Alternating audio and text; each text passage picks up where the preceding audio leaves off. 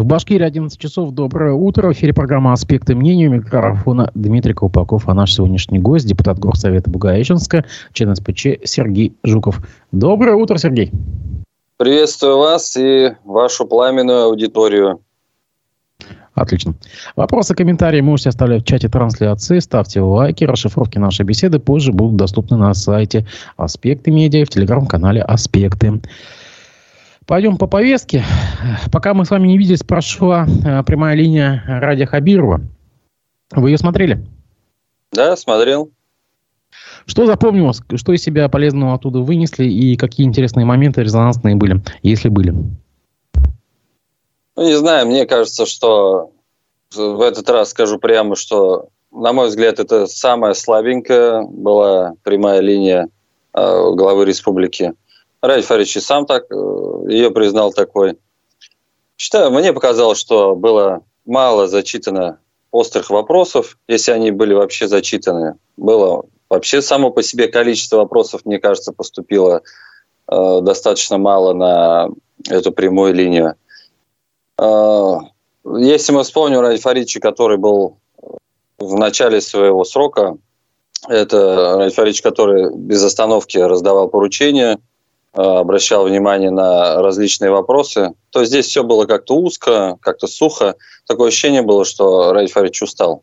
Я, конечно, понимаю, время очень сложное, э, много вопросов э, навалилось и тянется уже долгие годы.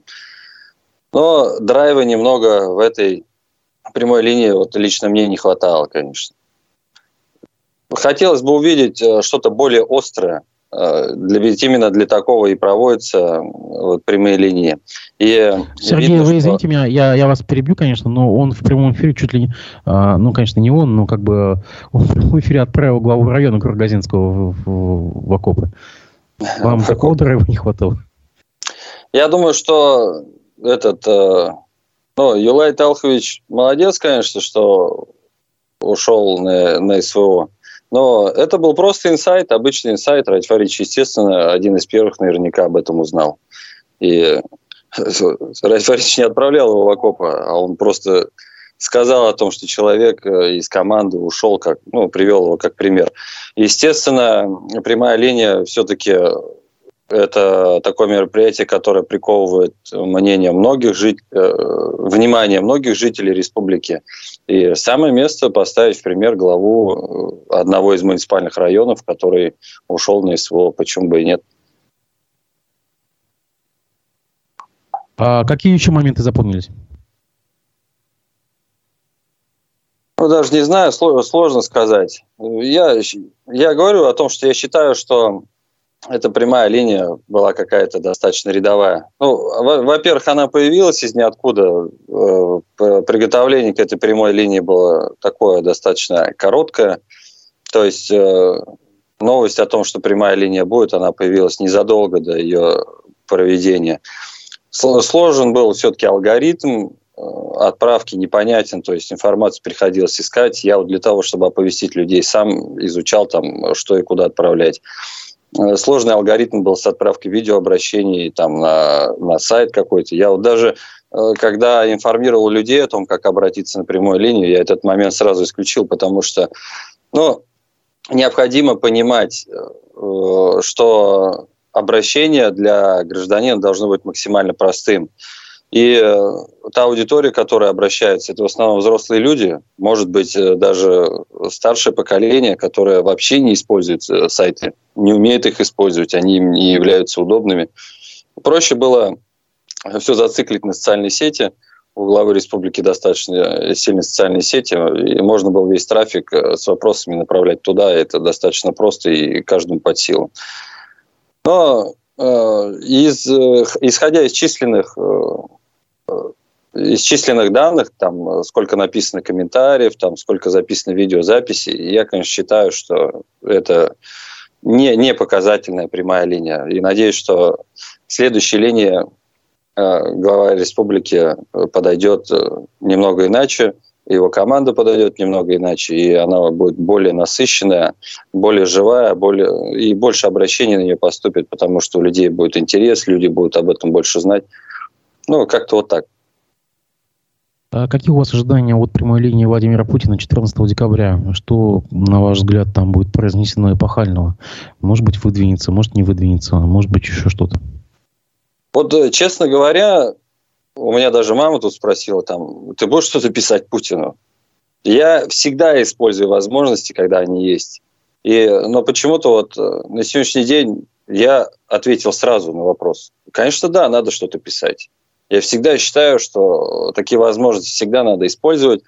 А, как я говорю своим избирателям, жителям своего округа, я всегда говорю, если вы не пишете о своей проблеме, а, для чиновников этой проблемы не существует.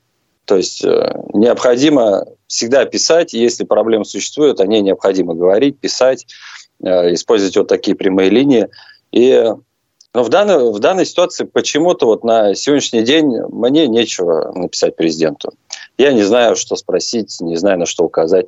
А, мои вопросы, которые находятся там в моей голове, которые мне хотелось бы решить, они связаны больше а, с какой-то коммунальной инфраструктурой, с бытом нашим, с каким-то, с благоустройством, да.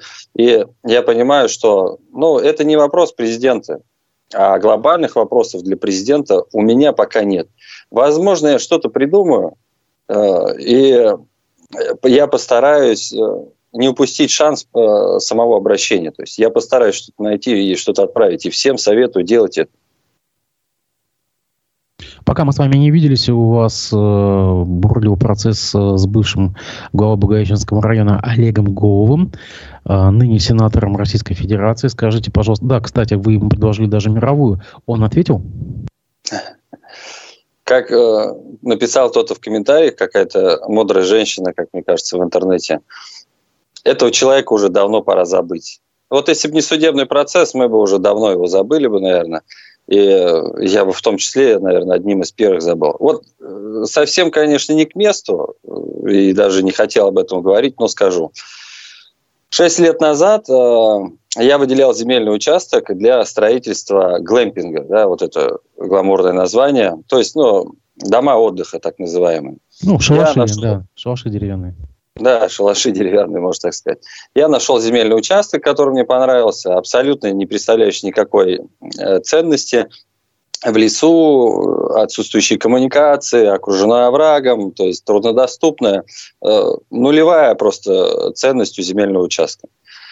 А предыдущий глава района это понял, что это крючок, за которым меня можно держать, и Два года этот участок мне не отдавал э, и тем самым ограничивал мою политическую деятельность. Ну, по крайней мере, он так думал.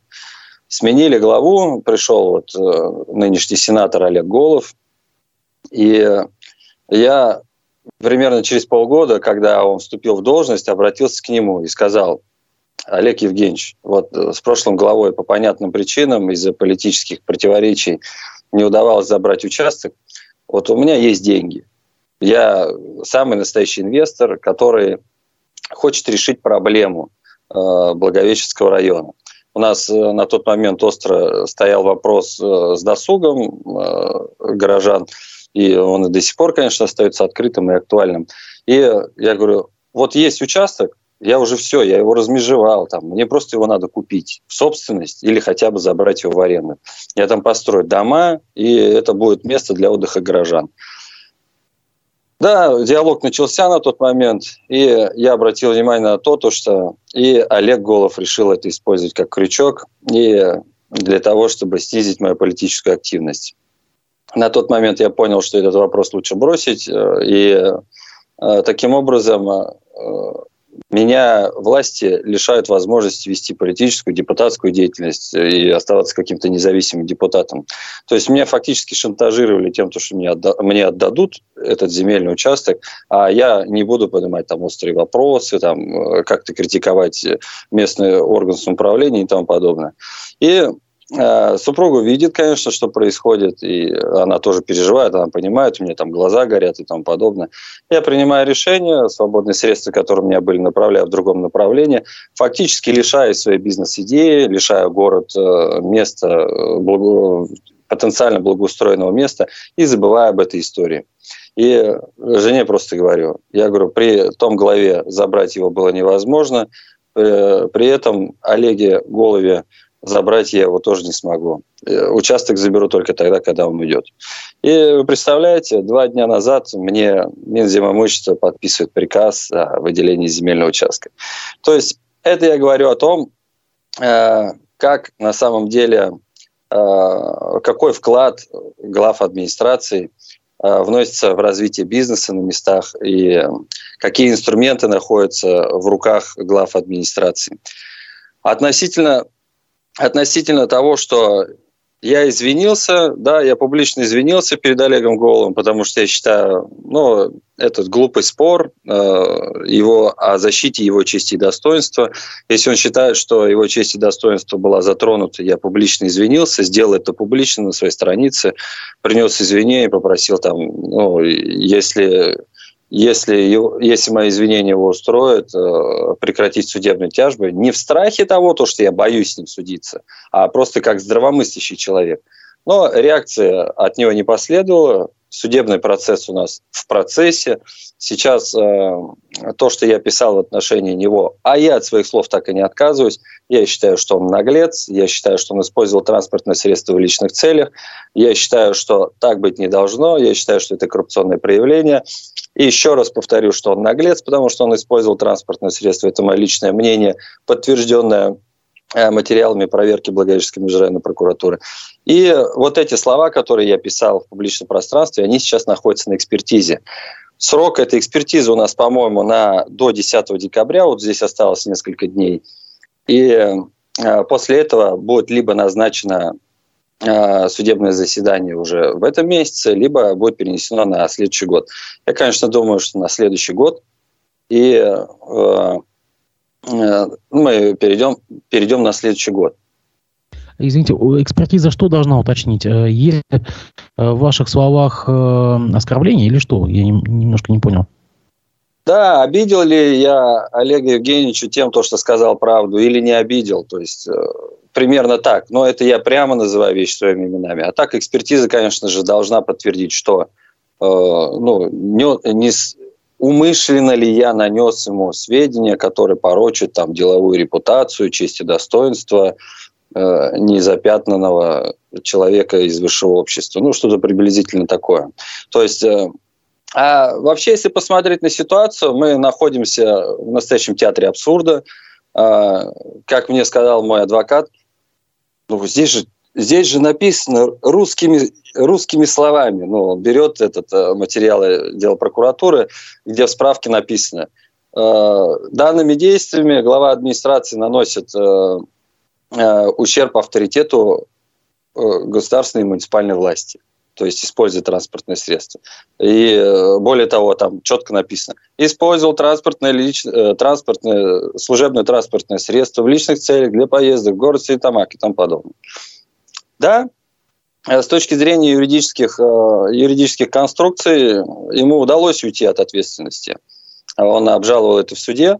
Я, долго не думая, на сегодняшний день направил в прокуратуру республики Э, Башкортостан, э, чтобы решение суда было обжаловано, сроки были восстановлены.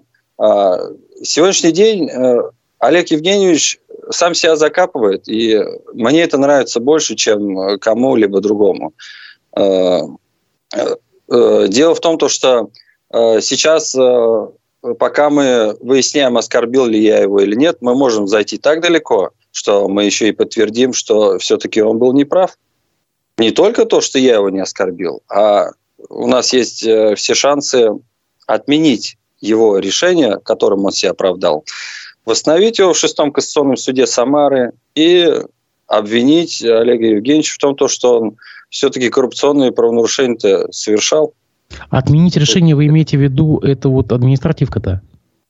Да, он же... Которую он снес были очень интересные обстоятельства. Я уже рассказывал об этом. Олег Евгеньевич бегал от прокурора в прямом смысле слова. То уходил на больничный, то уходил в отпуск для того, чтобы не получать представление прокурора. Прокурор лично ногами своими пошел в администрацию и ознакомил его с этими материалами. Хотя у нас обычно наоборот происходит. Глава администрации ходит прокурором. А у нас э, до такой степени э, здесь королевство кривых зеркал, что прокурор сам бегал за главой администрации.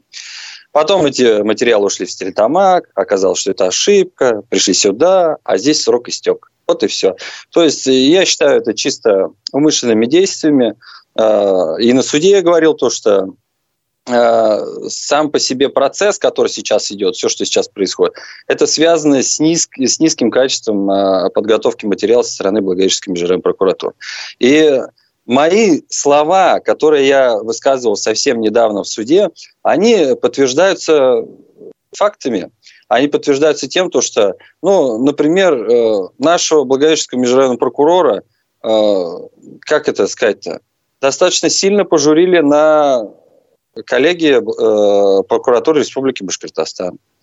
То есть мы же должны понимать, что просто так Э, в Республике Башкортостан на вид прокуроров поднимать не будут.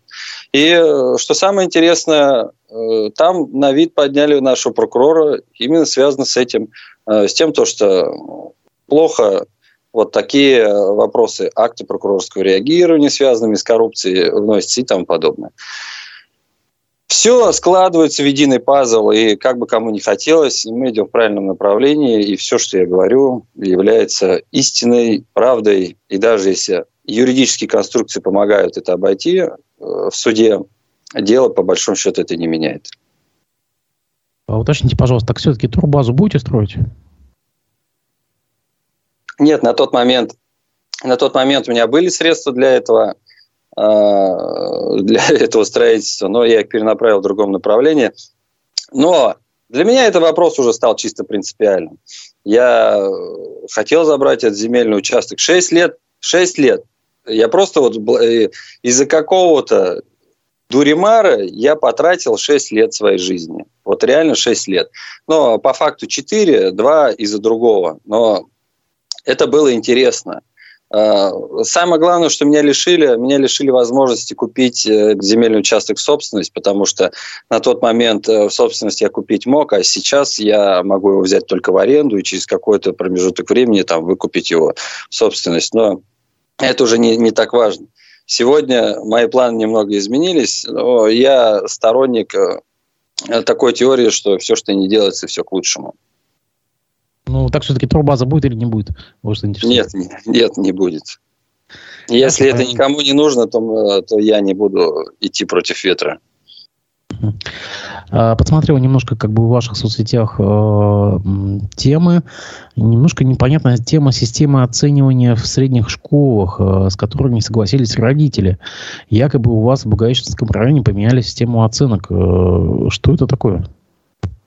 Да, это загадка, которая многим Э, пока еще не подвластна, мы, в принципе, и сами не знаем.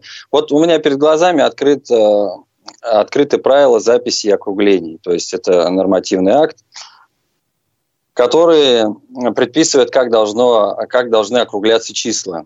И да, они для нас, для всех понятны, э, вот эти правила округлений. Мы их все проходили в школе там еще в начальных классах. И тут в благовещенских школах э, вдруг откуда ни возьмись появляется система оценивания, где вот, ну, э, я просто скажу, 4,69, да, ну, средний балл, например, 4,69, это отметка 4. Ну, я никогда бы, может быть, этому внимания, внимания не уделил этому вопросу, но мне кажется, что 4,69 это все-таки 5. Но у нас это 4. И э, получилась какая ситуация? Жители, родители э, воспитанников средней школы очень сильно возмутились по этому поводу. Э, ко мне прям поступали реально масса, масса обращений. Э, более того, у меня и самого дочь сейчас в средней школе учится в начальных классах. И мне супруг показала, вот, говорит, новая система оценивания. Я говорю, и что ты, говорю, здесь видишь? Она говорит, ну вот смотри, говорит, здесь 4,69 это четверка. Показывает на примере дочери там 4,4, там 5, 4, 5, 5, 5. Ну и, допустим, я говорю, что, ну смотри, здесь должна быть пятерка, а она у нас получает четверку. Я такой, ладно, говорю, понял. Э, что ты, говорю, хочешь этим сказать? Ну, она не додавила этот вопрос. Говорит, ну, ничего, ну, просто, говорит, как-то странно. Я говорю, все хорошо. Э, я говорю, а знаешь, что, говорю, я вижу? Я вижу, что у кого-то там 2, 2, 3, 3, 2, 2, 3, 3, допустим, и он не двойку получает, а тройку. То есть э, фактически система изменена таким образом, и возмутились именно родители отличников. А почему? Потому что их дети из отличников превратились в хорошистов. Но остальная часть школьников, э, те, кто, например, учится на двойке или на тройке, они, в принципе, уже дотягивают до тройки или до четверки. Потому что э, из двоечников как минимум делают троечников. Это уже только потом из отличников делают хорошистов. В общем, что я думаю в этой ситуации? Мне кажется, что Э, уровень качества образования упало так низко, э, что за это начали спрашивать. И для того, чтобы это подтянуть, э, у нас на местах приняли вот такую систему оценивания. И переживания родителей связаны с чем? То, что после выхода из школы, там, по-моему, ОГЭ мы проходим, да, допустим, после выхода из школы наши дети будут проходить оценивание по вот этой бальной системе, и будут выходить в общий рынок там, образования э, с этой системой оценивания, там, где все оцениваются совсем по-другому, то есть по старой системе оценивания. И в неконкурентных условиях придется конкурировать. То есть наши дети теоретически будут выходить с более низким баллом, э, чем остальные дети Республики Башкортостана и России. Ну и необходимо не забывать, что все-таки вот эти правила, которые ввели у нас, во-первых, по, э, со слов родителей, и я этому верю, я немного этот, этот момент проверил. Систему оценивания провели в нарушение, приняли в нарушение, э, родители в курс дела не ставили, э, на родительском совете вопрос не обсуждался, как за него проголосовали, непонятно, вплоть до того, что допускают голосование задним числом, принятие, принятие вот этой системы оценивания. И сам, сам по себе вопрос... Так, упустил момент. В общем... Не, извините, извините, такой момент. Они на руки-то получают четверки или пятерки или баллы? Нет, а они все оценки складываются, и получается итоговый балл. А потом из этого итогового балла ставится оценка. То есть, ну там... Четвертная, четвертная, да, получается оценка? Да, да, да, да. И, в общем, родители с этим не согласны, начали выяснять, что происходит, обратились в Министерство образования. Да, вот э, суть-то в чем? Это нарушает аксиому округления. То есть есть аксиома округления. Как что должно округляться, да? И э, вот это правило, оно нарушает аксиому округления. Есть родители, которые позвонили в Миноборнадзор та организация, которая осуществляет надзор, естественно, за образованием. Это та организация, которую боятся в школах, в Министерстве образования и тому подобное. И разговаривали со специалистом, который курирует этот вопрос. И у него по телефону спрашивают, а как вы считаете, 4,7, 4,69 это 4 или 5? А, человек затруднился ответить. А как вы считаете, то, что новое принятое правило нарушает аксиому округления, это нормально? Человек сказал, что да. На этом разговор был закончен, э, трубка была повешена, потому что здесь было сразу, в принципе, все стало понятно. Я направил э, обращение с возмущениями жителей Министерства образования. Но этот смешной ответ вы, наверное, уже видели. Дело в том, что по существу поставленного вопроса в ответе нет ничего. А, кроме того, что списано все на местные органы власти, якобы они здесь сами занимаются самодеятельностью и решать этот вопрос с ними. Так мне еще и в ответе прислали информацию о том, что для решения данного вопроса э, по благовещенским школам э, мы перенаправим ваше обращение в администрацию города Уфы ну, качество подготовки ответа в Министерстве образования, конечно, примерно такое же, наверное, как и вот эта э, система округления в благовещенских школах. В общем, мы сейчас приходим к выводу, родители уже готовы. Вот, и э, родители вчера мне звонили как раз и говорят, как вы думаете, если мы соберем коллективное обращение в адрес Владимира Владимировича Путина на прямую линию, то есть один вопрос-то мы уже нашли. Это, конечно, не мой персональный вопрос, но Родители хотят собрать коллективное обращение в адрес президента с, с той целью, чтобы вот эту дурацкую э, систему оценивания просто отменили. Ну, это реально выглядит глупо. И, э, и я считаю, конечно, что это эксперимент. Благовещенск Раньше я был сторонником того, чтобы Благовещенск был э, районом с пилотными проектами. Я выступал, когда внедряли эти теплосчетчики в домах, там, выступал, чтобы Благовещенск был пилотным проектом, поддерживал всегда эти мои. Но когда вот такие глупые эксперименты над Благовещенском проводят, конечно, я не знаю, лучше с такими экспериментами Благовещенск не приходите. Родители, конечно, однозначно готовы собирать коллективное обращение. Я думаю, что после Нового года мы этим займемся. Э, если местное отдел образования сам не отменит эту дурацкую систему, будем требовать этого через прокуратуру. Ну и я думаю, что если люди, если родители успеют, то на президентскую прямую линию тоже такое обращение будет направлено. Также одна из тем, которая сейчас в гаечинских пабликах, так скажем, э, обсуждается, это установка новогодней елки. Да что у вас так каждый год там а, а, эта тема фонит? Вы елку таскаете из угла в угол в Гаечинске. Что снова не так? Да, к сожалению, из угла в угол ее вот именно что никогда, э, уже давно не таскали. Но суть в чем? А, вопрос переноса елки э, получилась какая ситуация? Изначально городская елка стояла у нас на центральной площади, как в любом другом нормальном муниципальном образовании Республики Башкортостан. А потом на этом месте начали делать фонтан. Не на этом месте, а рядом с этим местом начали делать фонтан, там начались э, благоустроительные работы, и, естественно, елку туда ну, поставить не получится. Ну, там ремонт. Все, конечно же, с пониманием к этому вопросу отнеслись. Елку перенесли в другое место, во дворы, в жилой, в жилой массив, там жилая застройка многоквартирными домами, а, причем такая изолированная. Э, туда перенесли временно, пока на площади два года практически вели ремонт. И после этого елку на место не вернули. Чем это было мотивировано на тот момент? На тот момент бывший глава администрации прямо сказал о том, то, что елка стоит на парковке, которая, э, на которой паркуются сотрудники администрации, городского дворца культуры, ну и посетители этих э, учреждений. И елка на две недели каждый год парализует, э, так сказать, деятельность и комфорт сотрудников администрации и, и же с ними. И елку с этой мотивацией не перенесли ну, эта мотивация, конечно, такая наглая, что на тот момент она вызвала бурю возмущений, и необход... э, поднялся вопрос о возврате елки на ее предыдущее место. Она стояла там очень давно, и ей там самое место. Происходят процедуры, смена главы и тому подобное, и уже к новому главе администрации я обращаюсь с просьбой вернуть елку на место. Тогда у нас с ним были еще хорошие отношения. Он сказал, хорошо, вернем, извини, ты опоздал, сделаем это в следующем году. Год прошел.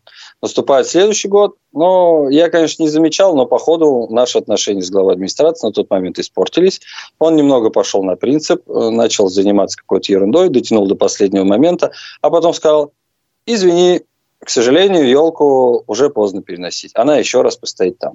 Наступил третий год, я уже с самого лета начал просить у него елку перенести на место, принять решение. Они очень сильно тянули с этим вопросом. И я вам даже скажу, что для того, чтобы уйти от, от ответственности общественной, потому что был настоящий общественный резонанс по этому вопросу, Голов переложил этот вопрос на Сергея Завгороднего, главу администрации городского поселения.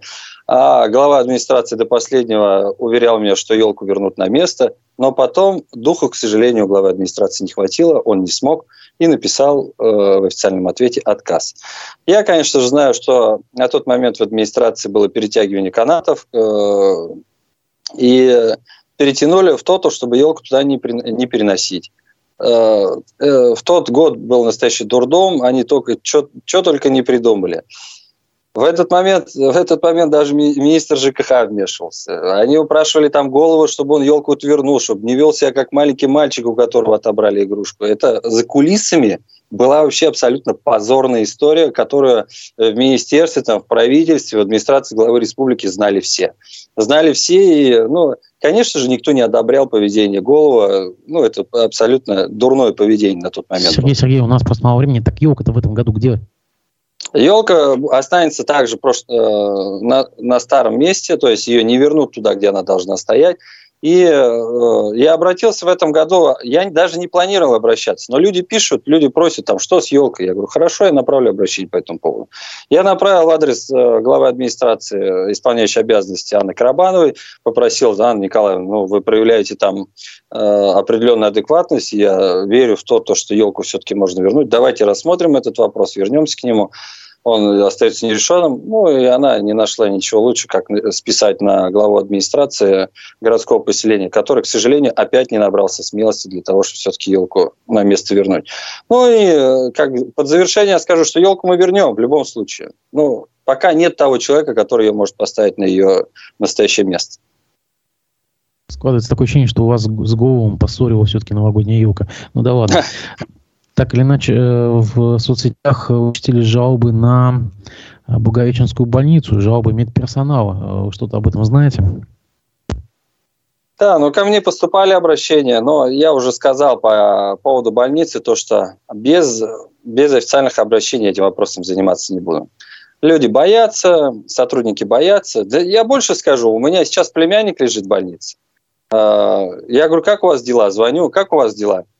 Ой, у нас лекарств нету. Мне говорят, родственники мне говорят, у нас лекарств нету. Две капельницы поставили, и все. У ребенка э, тяжелое состояние было, когда он поступил.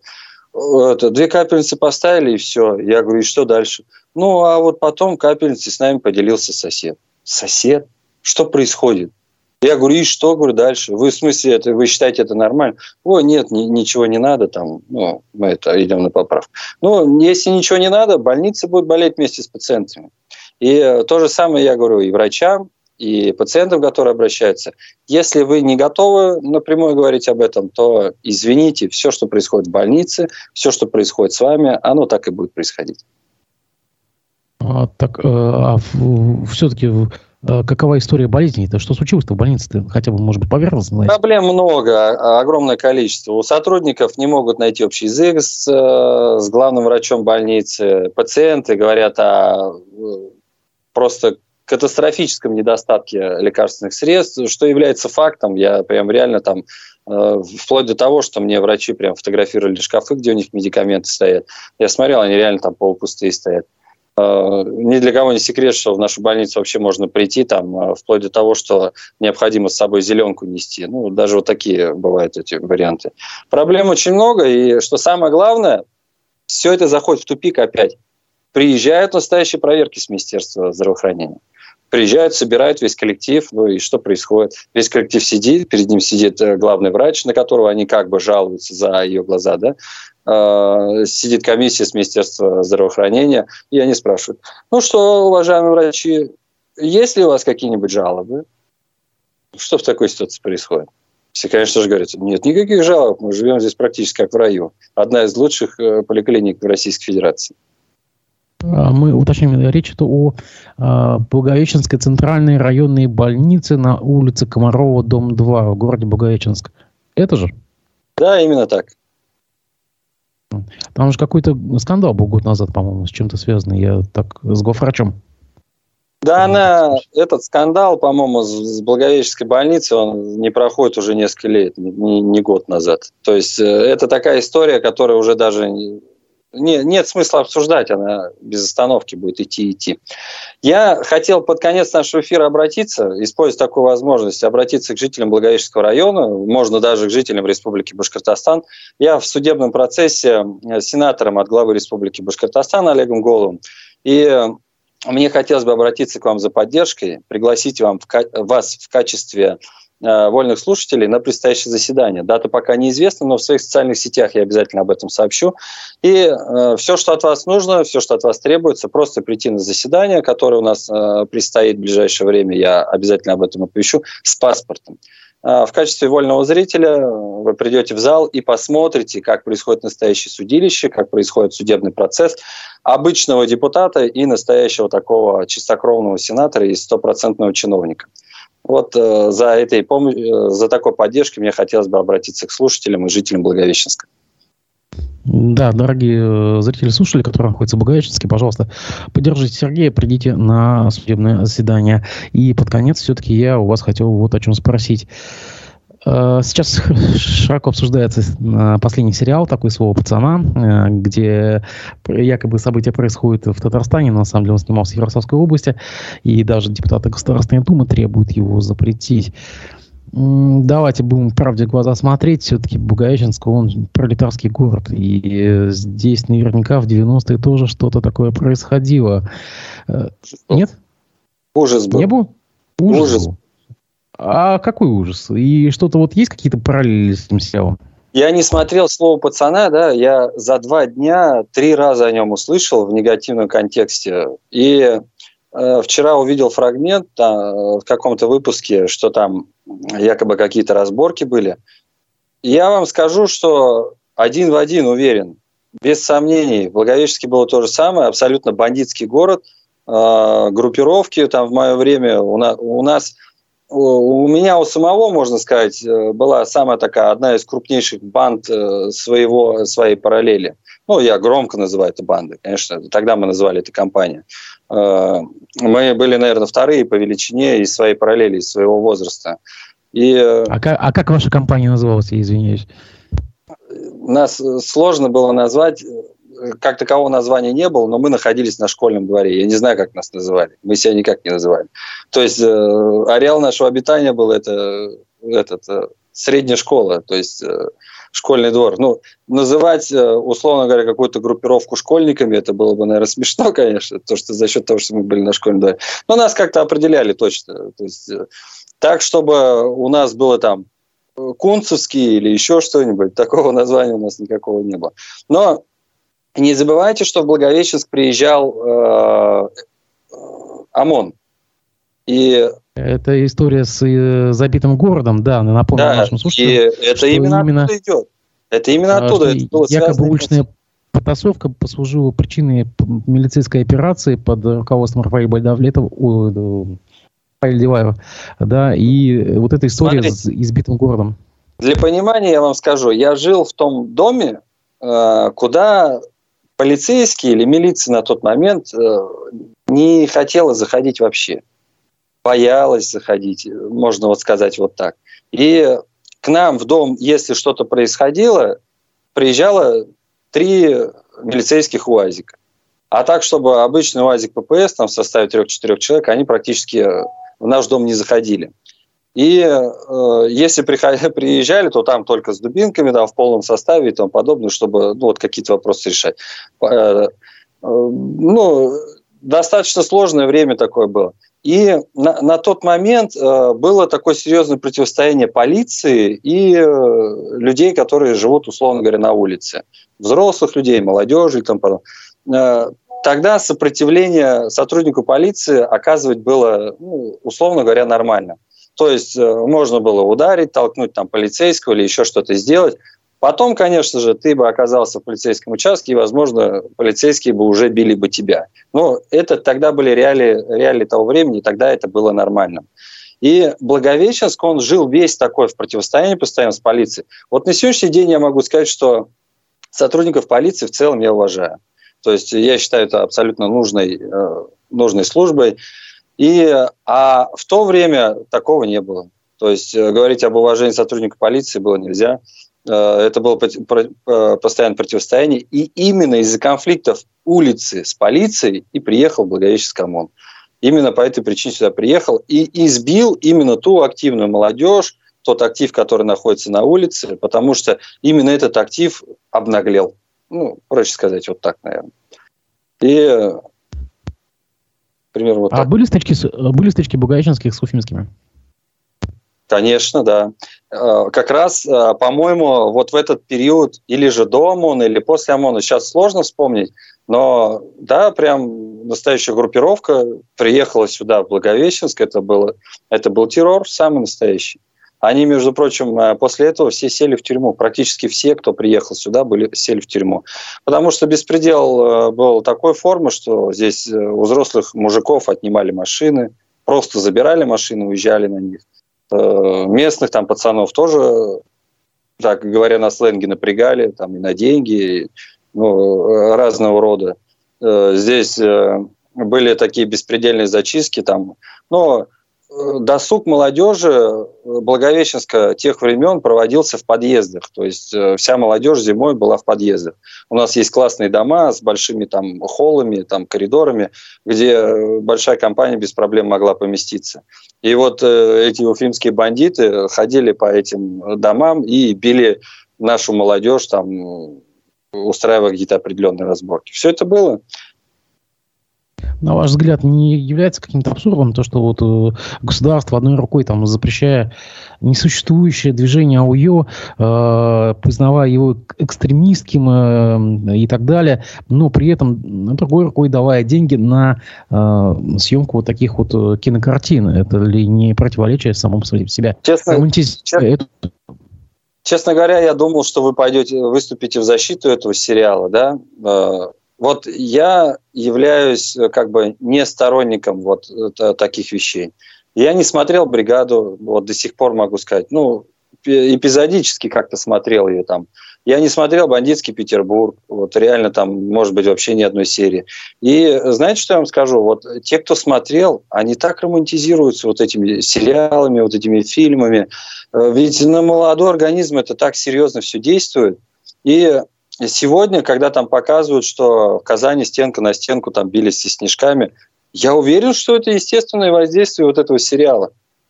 А, выпадают э, новости о том, что пырнул ребенок другого и назвал его Чулпан. А Чулпан – это из вот этого слова пацана э, слово. То есть опять отсылка к тому, то, что Чушпан, по-моему, или как-то что-то Или такое. Чушпан. Ну да, я, я не смотрел, я просто это прочитал этот момент.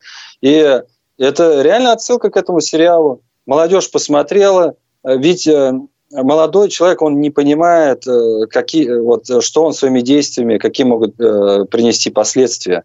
То есть э, из-за недостатка опыта. Он смотрит фильм, романтизируется этим фильмом и потом идет на подвиги. Так же, как было в бригадах, там все давали, после бригады, когда все друг другу выдавали клички там этих э, участников этого фильма.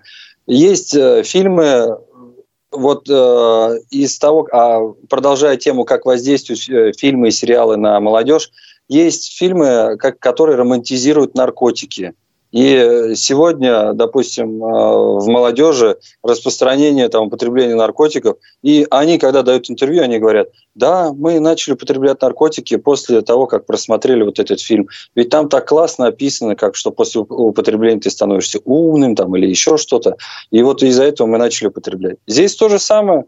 Здесь, э, опять же, романтизируют бандитов, э, романтизируют эти разборки. Завтра мы, я вот совсем недавно думал об этом, что мы ушли от крупных разборок, там, э, стенка на стенку, что на улице практически уже давно никто не дерется, э, что там э, случаи со сломанной челюстью и носом, это они уже единичные, потому что люди уже боятся, понимают, какая ответственность. Не этот, не переживайте, это вернется. Это вернется достаточно быстро и очень просто.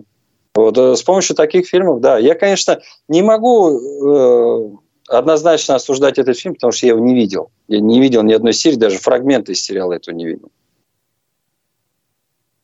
Надеюсь, здравый смысл восторжествует. Я благодарю вас, то, что вы нашли время выйти в эфир. Я, ну, Давайте так, с наступающим Новым годом, может, тогда. вот, и я думаю, что мы с вами увидимся в январе. А, также я призываю всех э, наших слушателей и зрителей в Бугаевичинске прийти на судебный процесс и поучаствовать в нем. Спасибо большое. Расшифровки беседы вы найдете на сайте Аспект Медиа в телеграм-канале Аспекты. Всего доброго. До свидания. Спасибо. До свидания.